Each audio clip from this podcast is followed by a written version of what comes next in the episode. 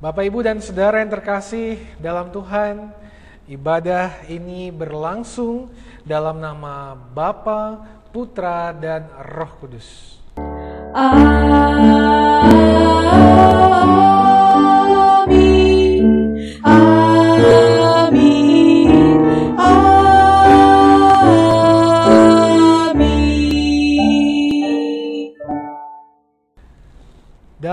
Damai dan rahmat Tuhan beserta saudara. dan menyertai saudara juga. Silakan duduk. Saudara, telah lama kita tidak bertemu dan beribadah tatap muka. Adakah saudara rindu dan teringat kepada saudara seiman dan sepersekutuan dengan kita? Apakah saudara tetap memperhatikan mereka yang berkekurangan, sakit, berduka, atau mungkin beriman yang mulai goyah? Adakah mereka terucap dalam doa saudara?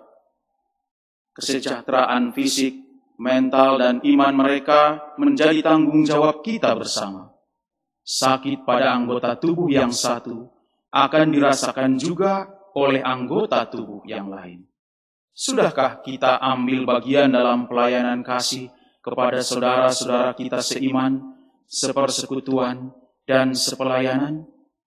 Mari kita renungkan sejenak kelalaian kita untuk menjaga dan mengasihi saudara-saudara kita. Yesus memanggil dan menunggu kita untuk datang mengakui dosa dan kelemahan kita. Jemaat saya undang untuk berdoa terlebih dahulu secara pribadi. Saya akan menutupnya dengan doa pengakuan dosa.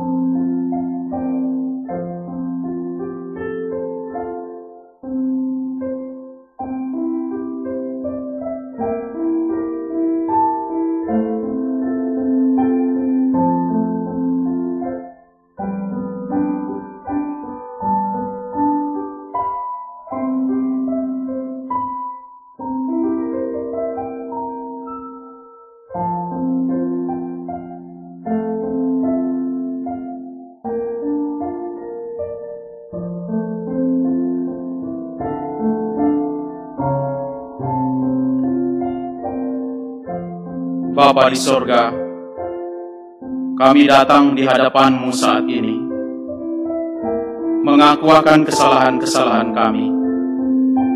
Di tengah pandemi ini, kami lebih memperhatikan keselamatan diri kami dan lupa menjaga keselamatan orang lain.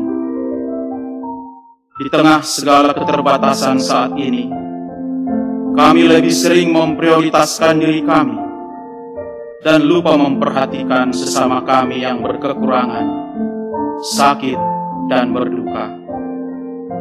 Padahal Engkau menghendaki kami untuk terus menjaga mereka dengan penuh kasih, seperti Engkau yang tidak kenal lelah mengasihi kami. Ampuni kami, Bapa, dan berkenanlah menerima pengakuan dosa kami ini. Amin.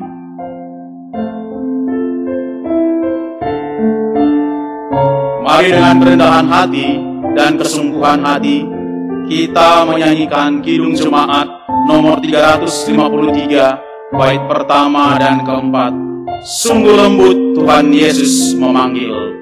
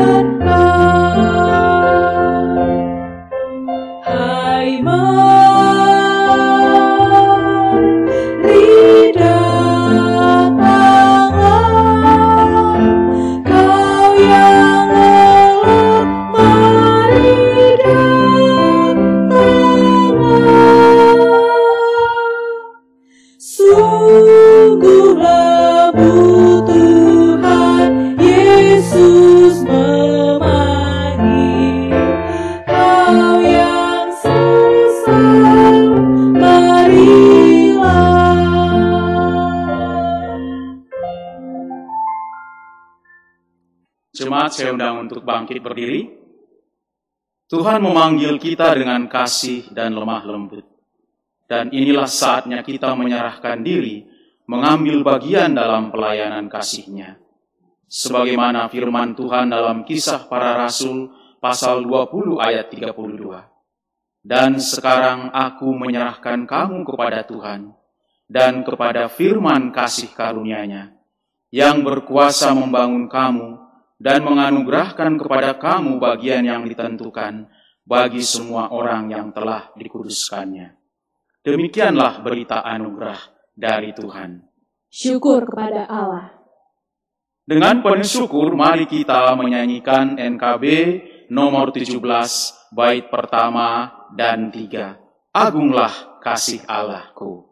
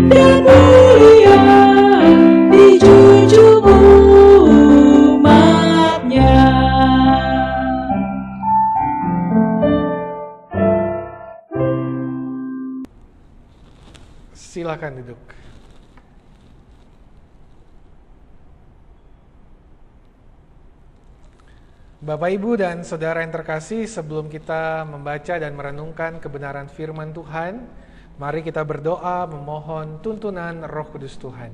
Mari kita bersatu dalam doa.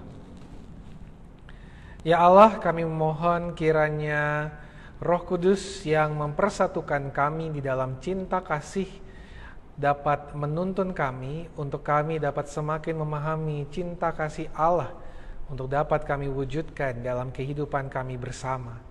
Karena itu biarlah Roh Tuhan sendiri yang menuntun dan menguatkan kami dalam pembacaan dan perenungan firman Tuhan pada saat ini. Dan kami berdoa dan menyerahkan seluruh pembacaan dan perenungan firman Tuhan ke dalam nama Tuhan kami, Yesus Kristus. Amin.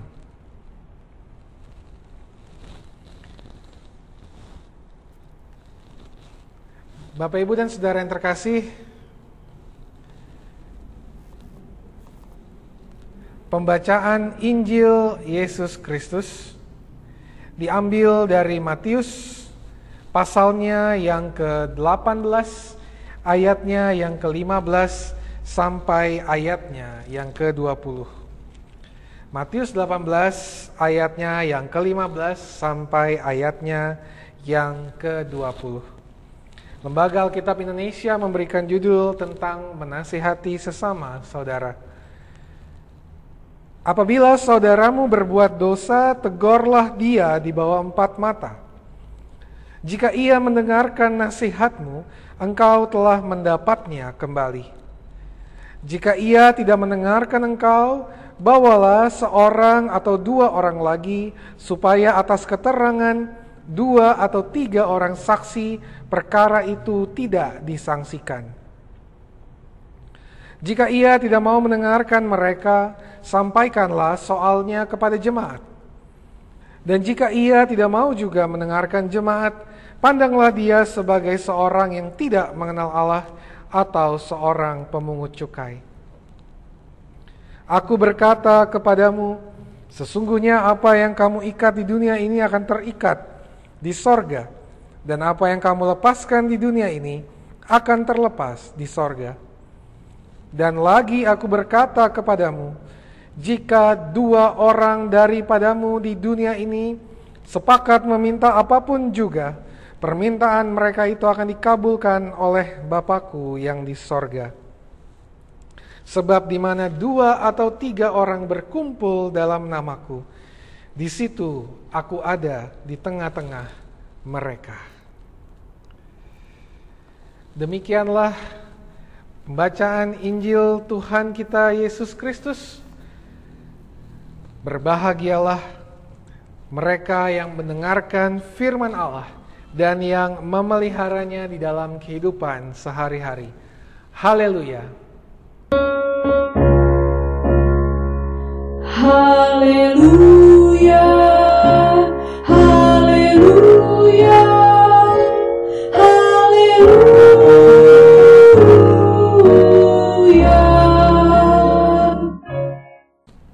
Selamat pagi Bapak Ibu dan saudara-saudari yang terkasih dalam Tuhan. Senang sekali kita bisa bertemu di dalam ibadah Minggu GKI Sarwa Indah. Saya sangat senang bisa eh, melayani di GKI Sarwa Indah karena cukup sering tidak bisa melayani GKI Sarwa Indah dan saya juga sangat senang dengan berbagai hal yang juga telah terjadi dan Tuhan izinkan terjadi di GKI Sarwa Indah sehingga jemaat GKI Sarwa Indah boleh semakin berada dan bertumbuh dalam lindungan Tuhan. Maka Bapak Ibu dan Saudara yang terkasih, hari ini tema kita adalah saudara yang menjaga dengan kasih. Nah Bapak Ibu dan Saudara, ketika kita berbicara mengenai tema ini, saudara yang menjaga dengan kasih, tidak jarang di dalam pelayanan kita, ini bisa menjebak kita di dalam dua sisi yang ekstrim kalau menurut saya ya. Di satu sisi kita menjaga saudara dengan kasih tetapi dalam sisi yang sangat ketat. Artinya adalah karena kita ingin menjaga dia agar dia tidak terjatuh dalam dosa, agar dia tidak ter, melakukan hal-hal yang bertentangan dengan kehendak Allah, maka kemudian kita melakukan pengekangan yang begitu luar biasa. Kita melarang ini itu dan lain sebagainya begitu ya. Kalau saya melihat biasanya juga Paling sering kalau kita mau melihat pelayanan di pemuda remaja misalnya, karena kita mau menjaga mereka dengan kasih, kadang-kadang kita mengekang mereka begitu ya. Jadi ini menjadi sebuah pergumulan. Di satu sisi menjadi sangat ketat. Tetapi juga kadang-kadang di sisi lain menjadi sangat lepas Bapak Ibu dan Saudara.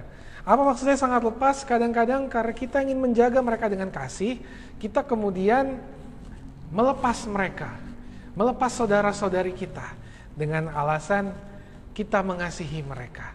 Jadi kalau mereka berbuat salah, mereka berbuat kesalahan, kita pun tidak melakukan uh, teguran, tidak tidak melakukan uh, tidak menasehati atau membimbing mereka, kita melepas mereka. Jadi memang ini tidak jarang tema ini tidak jarang mem, uh, membuat kita kemudian terjebak dalam dua ekstrem ini. Oleh karena itu Bapak Ibu dan Saudara ketika kita melihat bacaan kita di Matius 18 ayat 15 sampai 20 kita melihat bagaimana jemaat diajak oleh Kristus untuk dapat saling menjaga satu sama lain. Secara khusus Bapak Ibu dan Saudara, Matius 18 ayat 15 sampai 20 berbicara kepada saudara yang berbuat dosa. Maka ketika dikatakan ia berbuat dosa, dosa yang dimaksud di sini bukan sekedar dosa biasa Bapak Ibu dan Saudara yang terkasih. Ini adalah sebuah pelanggaran berat yang dilakukan seseorang di dalam jemaat yang dapat mengakibatkan uh, masalah yang cukup fatal di jemaat. Maka Bapak Ibu dan Saudara, uh, ayat ini hendak mengingatkan bagaimana kita bisa menjaga agar saudara-saudari yang bergumul dengan pergumulan mereka terhadap pelanggaran-pelanggaran mereka itu harus coba kita lakukan dengan baik. Nah, ayat ini juga uh, salah satunya yang uh, juga melandasi bagaimana GKI juga uh, melihat pengembalaan khusus. Bagaimana juga pengembalaan khusus dilakukan uh, terhadap orang-orang yang melakukan kesalahan yang fatal dan tidak sesuai dengan kehendak Tuhan, yang kemudian di sana mereka juga coba dijaga agar jangan sampai mereka terus-menerus berada di dalam uh, dosa dan pelanggaran mereka. Maka melalui ayat ini Bapak Ibu dan Saudara kita mau mencoba untuk memaknai bagaimana cara kita menjaga saudara kita dengan cinta kasih. Menjaga agar jangan sampai mereka terjatuh dalam dosa atau melakukan pelanggaran-pelanggaran yang tidak berkenan uh, di hadapan Tuhan. Dari Matius 18 ayat 15 sampai 20 kita bisa menemukan setidaknya dua hal terkait hal ini Bapak Ibu dan Saudara. Yang pertama adalah ketika kita mengatakan menjaga saudara kita di dalam kasih, kata kasih yang di sana didasarkan bukan pada sifat untuk menghakimi, tetapi pada sifat untuk menolong. Itulah kenapa Bapak Ibu dan Saudara, kalau Bapak Ibu dan Saudara membaca ayat ini, ayat ini memulai dengan sebuah pembicaraan terlebih dahulu di bawah empat mata. Jadi orang yang kedapatan melakukan tindakan atau pelanggaran yang berat tidak langsung dijatuhi hukuman, tetapi diajak terlebih dahulu berbicara empat mata. Tidak ada orang lain, hanya satu orang dengan orang yang lainnya dia saling menegur, dia saling menguatkan, dia saling menasehati dan menolong agar jangan sampai melakukan tindakan itu kembali. Hal ini tentu ditujukan agar jangan sampai timbul uh, permasalahan yang lebih rumit lagi atau bisa timbul penghakiman dari banyak orang sebelum betul-betul diketahui ada masalah apa Bapak Ibu dan Saudara. Nah, Bapak, Ibu, dan saudara, jika orang yang diajak bicara empat mata tidak mau mendengarkan, baru kemudian dibawa lagi seorang atau dua orang, jadi belum dibawa ke jemaat pada umumnya. Agar apa? Agar ada saksi di sana yang bisa menolong agar orang ini dapat semakin mendengarkan apa yang sudah ia lakukan dan ia perbuat. Kalau dia tidak mendengar lagi, baru dibawa kepada seluruh jemaat. Bukan untuk dihakimi Bapak Ibu dan Saudara, agar seluruh jemaat dapat mendukung dia, untuk dia bisa kembali uh, tidak melakukan pelanggarannya lagi. Baru kemudian ketika tidak didengarkan, lalu di situ dikatakan uh, dia baru dianggap sebagai orang yang tidak mengenal Allah atau dikeluarkan dari jemaat menurut apa yang disampaikan oleh Yesus. Bapak, Ibu, dan Saudara, apa yang disampaikan oleh Yesus, prosedur ini adalah prosedur yang bisa kita lihat bahwa sifatnya bukan untuk penghukuman, apalagi penghakiman. Penghukuman tanda kutip atau penghakiman dalam tanda kutip itu baru terjadi setelah melewati berbagai proses. Artinya sifat dari kasih yang dikatakan oleh Matius 18 secara khusus ayat 15 sampai 17 itu berbicara mengenai menolong bukan untuk menghakimi. Maka melalui hal ini Bapak Ibu dan Saudara, mari kita berjuang untuk melakukan tindakan menjaga sesama kita bukan dengan semangat menghakimi, tetapi dengan semangat menolong. Tidak jarang di dalam kehidupan kita berjemaat atau di dalam kehidupan kita sehari-hari, semangat kita ketika kita berusaha untuk menjaga saudara kita justru malah jatuh dalam penghakiman. Ketika kita tahu ada orang yang berbuat jahat atau melakukan pelanggaran, kita akan masuk dalam penghakiman terlebih dahulu, bukannya dalam semangat untuk mengajak ia untuk uh, diajak berbicara baik-baik bersama-sama. Tidak, kita terkadang membicarakan justru keburukannya.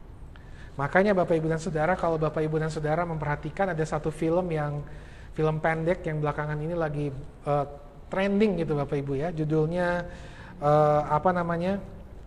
Tilik kalau Bapak Ibu tahu judul film ini, film ini mengajarkan kita, memperlihatkan kepada kita bagaimana orang itu sangat mudah untuk menggunjingkan kesalahan orang lain. Ketika ia melihat kesalahan orang lain, bukannya diajak bicara baik-baik, empat mata terlebih dahulu, ini malah digunjing-gunjingkan kesalahannya. Dan lebih gawat lagi ketika pergunjingan ini terjadi dalam dasar yang tidak jelas sehingga menjadi timbul fitnah.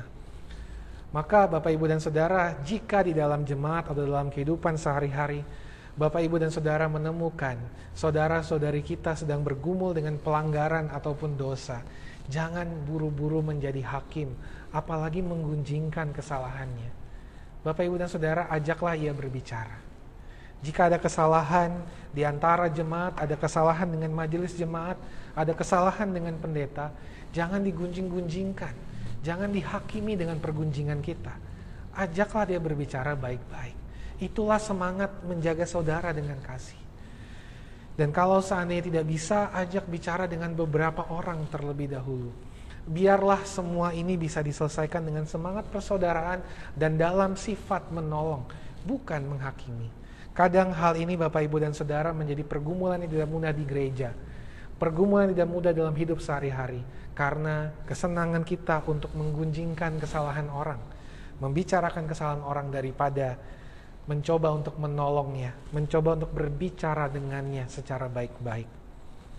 Yang kedua, Bapak, Ibu, dan Saudara, dari perkataan Yesus ini, menjaga saudara dengan penuh kasih harus didasarkan dalam fokus kepada Allah. Dan hal inilah yang kemudian kita lihat di dalam perkataan Yesus. Ketika Yesus setelah Yesus mengatakan uh, mengenai berbagai tahapan untuk bisa menegur saudara yang berbuat dosa, Yesus kemudian mengarahkan hati para murid terkait apa yang diikat di sorga. Apa yang diikat di dunia itu juga yang diikat di sorga. Apa yang dilepaskan di dunia itu juga yang dilepaskan di sorga. Lalu kemudian perkataan Yesus kemudian mengarah kepada satu atau dua orang berkumpul. Di situ aku hadir di tengah mereka. Dan ini Bapak Ibu dan Saudara ingin menunjukkan bagaimana ketika kita menjaga saudara kita dengan kasih, kita tidak hanya mendasarkan pada tindakan-tindakan saja, tetapi juga membawanya kepada Allah. Mengapa? Karena hanya Allah yang sanggup menolong dan hanya dan Allah senantiasa hadir di antara jemaat. Demikianlah saudara-saudara ketika kita ingin menjaga saudara kita dengan penuh kasih, kita benar harus melakukan sesuatu, tetapi kita juga harus mengalaskan segala tindakan kita dalam kehendak dan kekuatan Allah.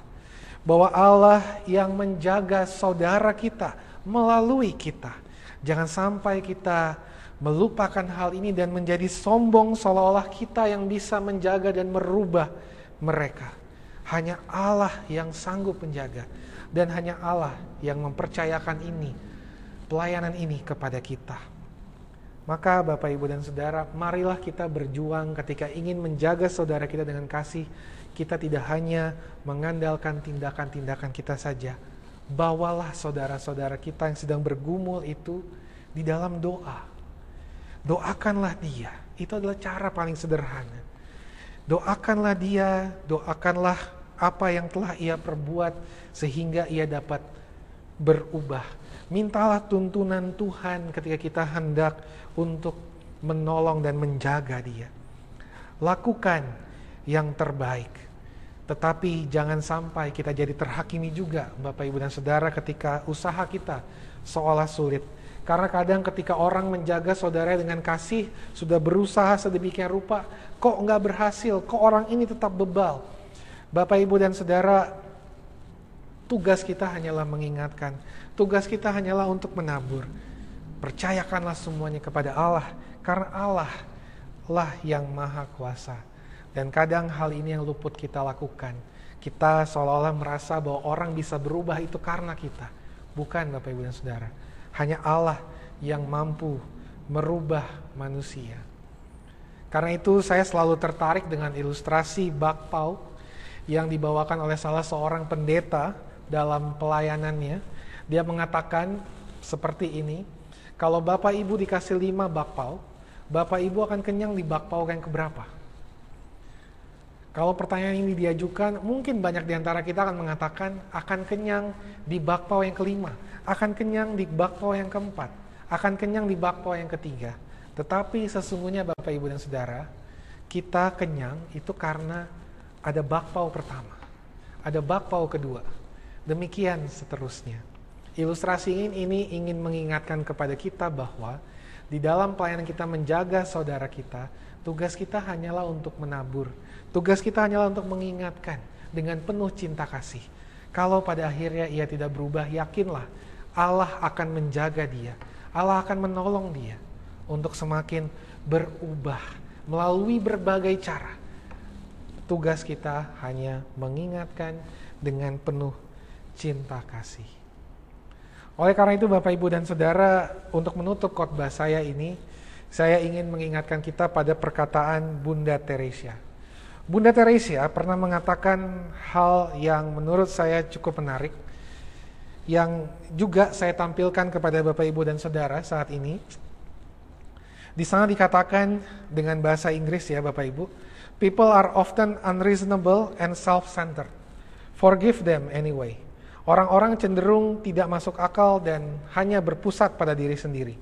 Maafkanlah mereka. Jika kita baik, if you are kind, people may accuse you of ulterior motives. Kalau kita baik, orang mungkin akan mengatakan kita punya motivasi yang terselubung. Be kind anyway, tetaplah berbuat baik. If you are honest, people may cheat you, be honest anyway. Kalau kita jujur, orang dapat mencurangi kita, tetaplah berbuat jujur. If you find happiness, people may be jealous, be happy anyway. Kalau kita bahagia, orang mungkin cemburu, tetaplah berbahagia. The good you do today may be forgotten tomorrow. Hal yang baik yang kamu lakukan hari ini mungkin dilupakan hari esok. Do good, lakukan yang baik. Give the world the best you have and it may it may never be enough. Berikanlah kepada dunia apa yang terbaik yang kita bisa berikan dan mungkin itu tidak cukup. Give your best anyway, kasihlah tetap yang terbaik. For you see, in the end, seperti yang Anda lihat pada akhirnya, it is between you and God. Ini adalah antara Anda dan Allah. It was never between you and them anyway. Itu tidak akan pernah antara Anda dan mereka. Jadi Bapak Ibu dan Saudara ini, ini ingin mengingatkan kita perkataan ini agar kita melakukan menjaga saudara kita dengan penuh kasih. Jika mereka berbuat jahat, melakukan tindakan yang jahat, tetap berbuat kasih dengan semangat untuk menolong, bukan untuk menghakimi mereka. Tetaplah berbuat baik, tetaplah berbuat kasih. Tetapi pada akhirnya ingatlah, ini adalah antara kita juga dengan Tuhan. Tuhanlah yang punya kuasa. Serahkanlah sungguh-sungguh segala sesuatunya kepada Allah. Maka Allah juga akan menolong setiap usaha kita untuk menjaga sesama kita. Maka selamat menjaga saudara kita dengan penuh kasih, Bapak, Ibu, dan Saudara. Tuhan memberkati kita semua. Amin.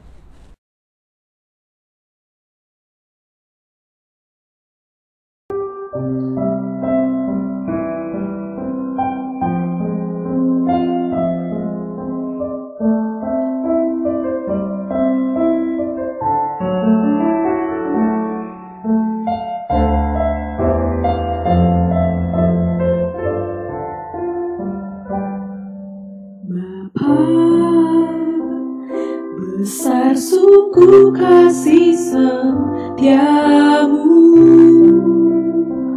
Nyata suku perlindunganmu. Tak satu kuasa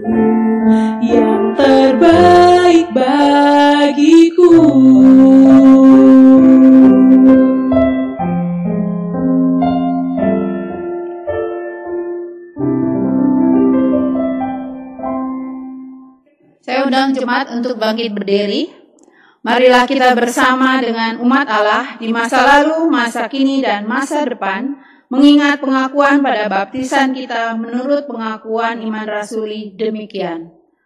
Aku percaya kepada Allah, Bapa yang Maha Kuasa, Kalik langit dan bumi, dan kepada Yesus Kristus, anaknya yang tunggal Tuhan kita, yang dikandung dari roh kudus, lahir dari anak darah Maria, yang menderita sengsara di bawah pemerintahan Pontius Pilatus, disalibkan, mati dan dikuburkan, turun ke dalam kerajaan maut, pada hari yang ketiga, bangkit pula dari antara orang mati, naik ke surga, duduk di sebelah kanan Allah, Bapa yang Maha Kuasa, dan dari sana ia akan datang untuk menghakimi orang yang hidup dan yang mati. Aku percaya kepada Roh Kudus, gereja yang kudus dan am, persekutuan orang kudus, pengampunan dosa, kebangkitan orang mati, dan hidup yang kekal. Silahkan jemaat duduk kembali. Mari kita berdoa. Allah Bapa di dalam sorga, kami bersyukur kepadamu untuk pemberitaan firman di pagi hari ini yang mengingatkan kami untuk kami terus menjaga dengan kasih sesama kami. Bapa di kesempatan pagi hari ini, kami juga menaikkan syukur kami kepadamu atas berkatmu bagi jemaat ini ya Bapa, yang telah memberikan sebuah lahan di Nusa Loka untuk kami kelak dapat membangun rumah ibadah untuk memuliakan namamu di atasnya. Namun ya Bapa, hingga saat ini kami belum memiliki izin pemanfaatan lahan dari pemerintah setempat. Bapa di dalam sorga, kami terus-menerus datang ke hadapanmu ya Bapa, memohon untuk campur tanganmu di dalam proses ini. Dan kami meyakini pada suatu saat kelak, pada waktu Tuhan, kami akan mendapatkan izin tersebut. Bapa di dalam sorga, kami juga bersyukur atas keberadaan Sekolah Nusa Indah, tempat di mana kami boleh beraktivitas menjalankan ibadah selama ini. Kami berterima kasih ya Bapa kepada pimpinan yayasan, guru-guru, maupun staf administrasi yang berada di sekolah ini yang mendukung kami dalam melaksanakan aktivitas kami. Berkati ya Bapa sekolah Nusa Indah untuk engkau pakai terus menyatakan kemuliaan namamu melalui jalur pendidikan. Kami juga bersyukur untuk sekretariat yang boleh kami tempati sekarang ini ya Bapa. Atas kesempatan menjalankan administrasi maupun kegiatan-kegiatan pelayanan di tempat ini.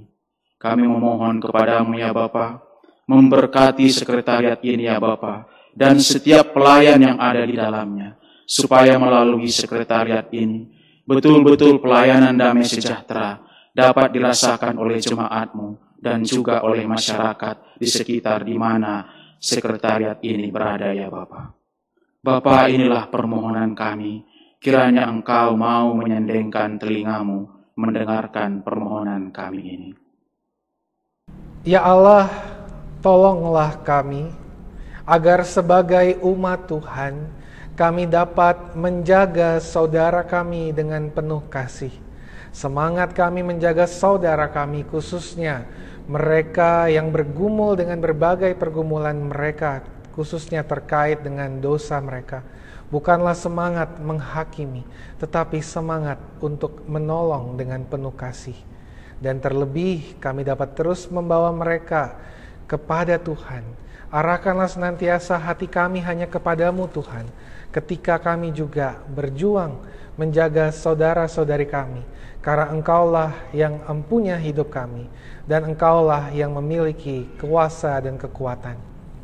Kami juga mau berdoa ya Tuhan, di dalam penyerahan kami kepada saudara-saudari kami yang sedang bergumul dengan sakit penyakit mereka, kami mau berdoa ya Tuhan secara khusus bagi Ibu Gustina Pasaribu Boru Marpaung, Ibu Mami Palon, Ibu Sara Jaya Sumadi, Ibu Hana Panjaitan, Ibu Yulia Kristianti, Ibu Virginia Samanta Sapang, Bapak Christian Hutagalung, Ibu Nike Elizabeth Buki, Ibu Maria Magdalena, Bapak Wahyu Hidayat, ayah dari saudara Christian Dewantara, Ibu Yohana Triani, ibu dari saudara Christian Dewantara, Bapak Elisa Hia, Pendeta Dr. Thomas Hart- Kartomo, juga Bapak Rudi Pasaribu, dan Bapak Sarasi Ganda Tua Panggabean. Tuhan kiranya menolong mereka dalam sakit penyakit mereka, termasuk saudara-saudari kami yang juga tidak sempat kami sebutkan namanya. Tuhan yang hadir dan menguatkan mereka di dalam berbagai pergumulan yang saat ini mereka hadapi, agar mereka dapat senantiasa merasakan cinta kasih Allah, perlindungan dari Tuhan, juga melalui tenaga medis maupun juga orang-orang yang ada di sekitar mereka yang turut merawat mereka. Kami juga mau berdoa ya Tuhan bagi jemaat yang pada hari ini bersuka cita karena merayakan ulang tahun. Bagi penatua Benjamin G. Tangke, bagi saudari Kim Sasa P. Hutagalung, bagi Bapak Iwan Rudianto, bagi Ibu Oktovian S. Engiar Lape, bagi saudari Jessica Pangaribuan, bagi Ibu Priscilla E. Lowardi, dan bagi saudara Krisda Tiofani Lubis yang berulang tahun di minggu ini, Tuhan kira sempurnakan seluruh sukacita mereka dalam hari ulang tahun mereka. Untuk mereka dapat senantiasa bersyukur dan terus melakukan yang terbaik kepada Tuhan yang memberikan kepada mereka pertambahan satu tahun usia dan berbagai berkat dan anugerah di sekitar mereka. Dan bagi kami semua yang saat ini sedang bergumul dengan berbagai macam hal, pergumulan ekonomi keluarga kami, pergumulan pekerjaan dan studi kami, dan berbagai pergumulan lainnya, kira cinta kasih Tuhan senantiasa menolong kami agar kami dapat terus berharap pada Tuhan. Biarlah kami juga sebagai komunitas dapat terus menjaga satu dengan yang lain dengan semangat cinta kasih, dan juga terus meng bawa saudara-saudari kami dalam tangan pengasihan Tuhan melalui doa dan berbagai hal yang bisa kami lakukan. Tolonglah ya Tuhan, kami sungguh menyerahkan mereka yang sedang bergumul dengan berbagai alasan. Demikian mereka yang sedang bersuka cita karena berbagai alasan. Kiranya cinta kasih Tuhan memperlengkapi juga sukacita mereka, agar mereka dapat terus dituntun menjadi berkat bagi sama mereka. Kami juga mau berdoa bagi jemaat GKI Sarwa Indah di dalam berbagai pergumulan mereka, di dalam mereka menggumulkan untuk eh, program-program di masa pandemi ini, termasuk juga pencalonan pendeta atas diri Saudara Christian Dewantara, demikian juga dengan pelayanan uh, berbagai pelayanan lainnya ya Tuhan di tengah-tengah umat maupun di berbagai uh, tempat termasuk juga pergumulan terkait rumah ibadah dan berbagai hal lainnya. Roh Kudus yang kiranya menuntun majelis jemaat bersama para aktivis untuk dapat menuntaskan berbagai pergumulan dengan baik. Program-program pun dapat menjangkau jemaat dan dapat menolong jemaat untuk dapat semakin bertumbuh di hadapan Tuhan. Sehingga GKI Sarwa Indah dapat terus bertumbuh dan juga menjadi berkat bagi lingkungan sekitar. Kami berdoa juga bagi bangsa dan negara kami di dalam pergumulan di masa pandemi saat ini. Roh Kudus yang menolong dan pakailah juga gereja Tuhan yang setiap kami untuk dapat terus bekerja bersama pemerintah kami. Berikan hikmat bagi pemerintah kami di dalam mereka menjalankan setiap pelayanan mereka untuk mengatasi berbagai krisis yang timbul dari pandemi pada hari ini. Kami juga berdoa ya Tuhan bagi uh, berbagai pergumulan lainnya, pergumulan yang ada di dunia, dan maupun juga pergumulan gereja Tuhan, di mana pun berada. Kiranya cinta kasih Tuhan boleh senantiasa menyertai kehidupan kami. Kiranya cinta kasih Tuhan juga boleh senantiasa uh, menolong kami. Dan kami mau menyerahkan seluruh doa syafaat kami yang jauh dari sempurna ini ke dalam tangan pengasihan Tuhan. Karena kami berdoa di dalam nama Tuhan kami Yesus Kristus, yang telah mengajar kami berdoa Bapa kami. Bapa kami yang ada di sorga, dikuduskanlah namamu, datanglah kerajaanmu, jadilah kehendakmu di bumi seperti di sorga. Beri kami hari ini makanan yang secukupnya. kami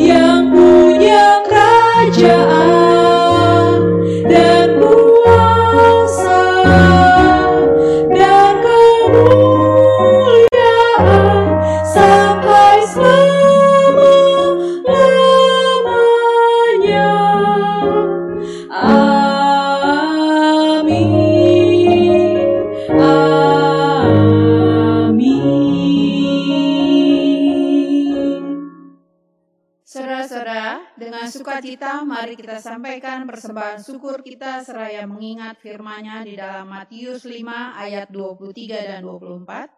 Sebab itu, jika engkau mempersembahkan persembahanmu di atas mesbah dan engkau teringat akan sesuatu yang ada dalam hati saudaramu terhadap engkau, tinggalkanlah persembahanmu itu di depan mesbah itu dan pergilah berdamai dahulu dengan saudaramu lalu kembali untuk mempersembahkan persembahanmu itu.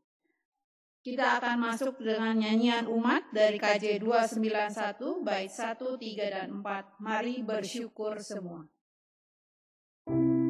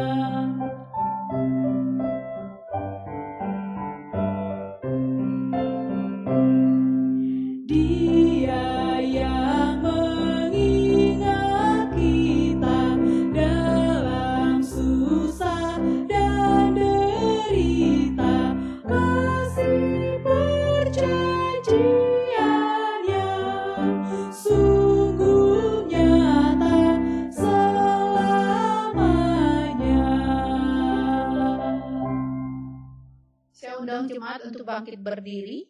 Mari kita satukan hati kita di dalam doa. Bapak kami mengucap syukur untuk berkat dan penyertaan-Mu hingga minggu hari ini. Kami bersyukur Tuhan kami boleh masih mendengarkan firman-Mu di dalam online ini. Dan kami mengucap syukur juga Tuhan untuk berkat-berkat yang Engkau limpahkan bagi kami. Pada saat ini kami memberikan bagian berkat itu. Biarlah Tuhan Engkau yang akan menguduskannya, Engkau memberkati tangan-tangan yang mengelolanya, sehingga boleh menjadi perebaran kerajaan-Mu. Dan inilah Tuhan ucapan syukur kami yang kami naikkan di dalam nama Tuhan kami Yesus kami berdoa. Amin. Bapak, Ibu, dan Saudara yang terkasih dalam Tuhan, marilah kita kembali ke dalam kehidupan kita. Marilah kita menjaga saudara-saudara, saudara-saudari yang ada di sekitar kita dengan semangat cinta kasih, dengan terus saling menolong satu dengan yang lainnya termasuk juga terus mendoakan dan menyerahkan segala pergumulan mereka kepada Tuhan.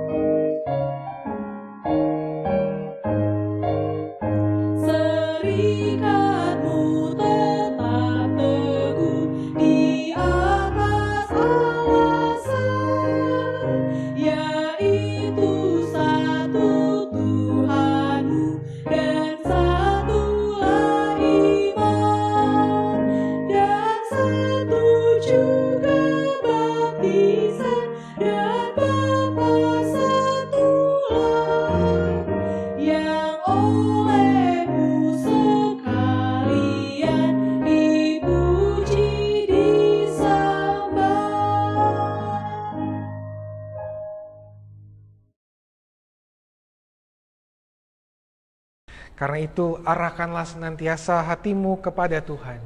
Kami mengarahkan hati kepada Tuhan. Jadilah saksi Kristus.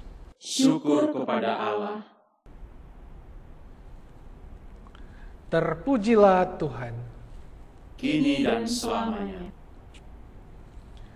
Dan sekarang, terimalah berkat dari Tuhan. Tuhan memberkati engkau dan melindungi engkau. Tuhan menyinari engkau dengan wajahnya dan memberi engkau kasih karunia.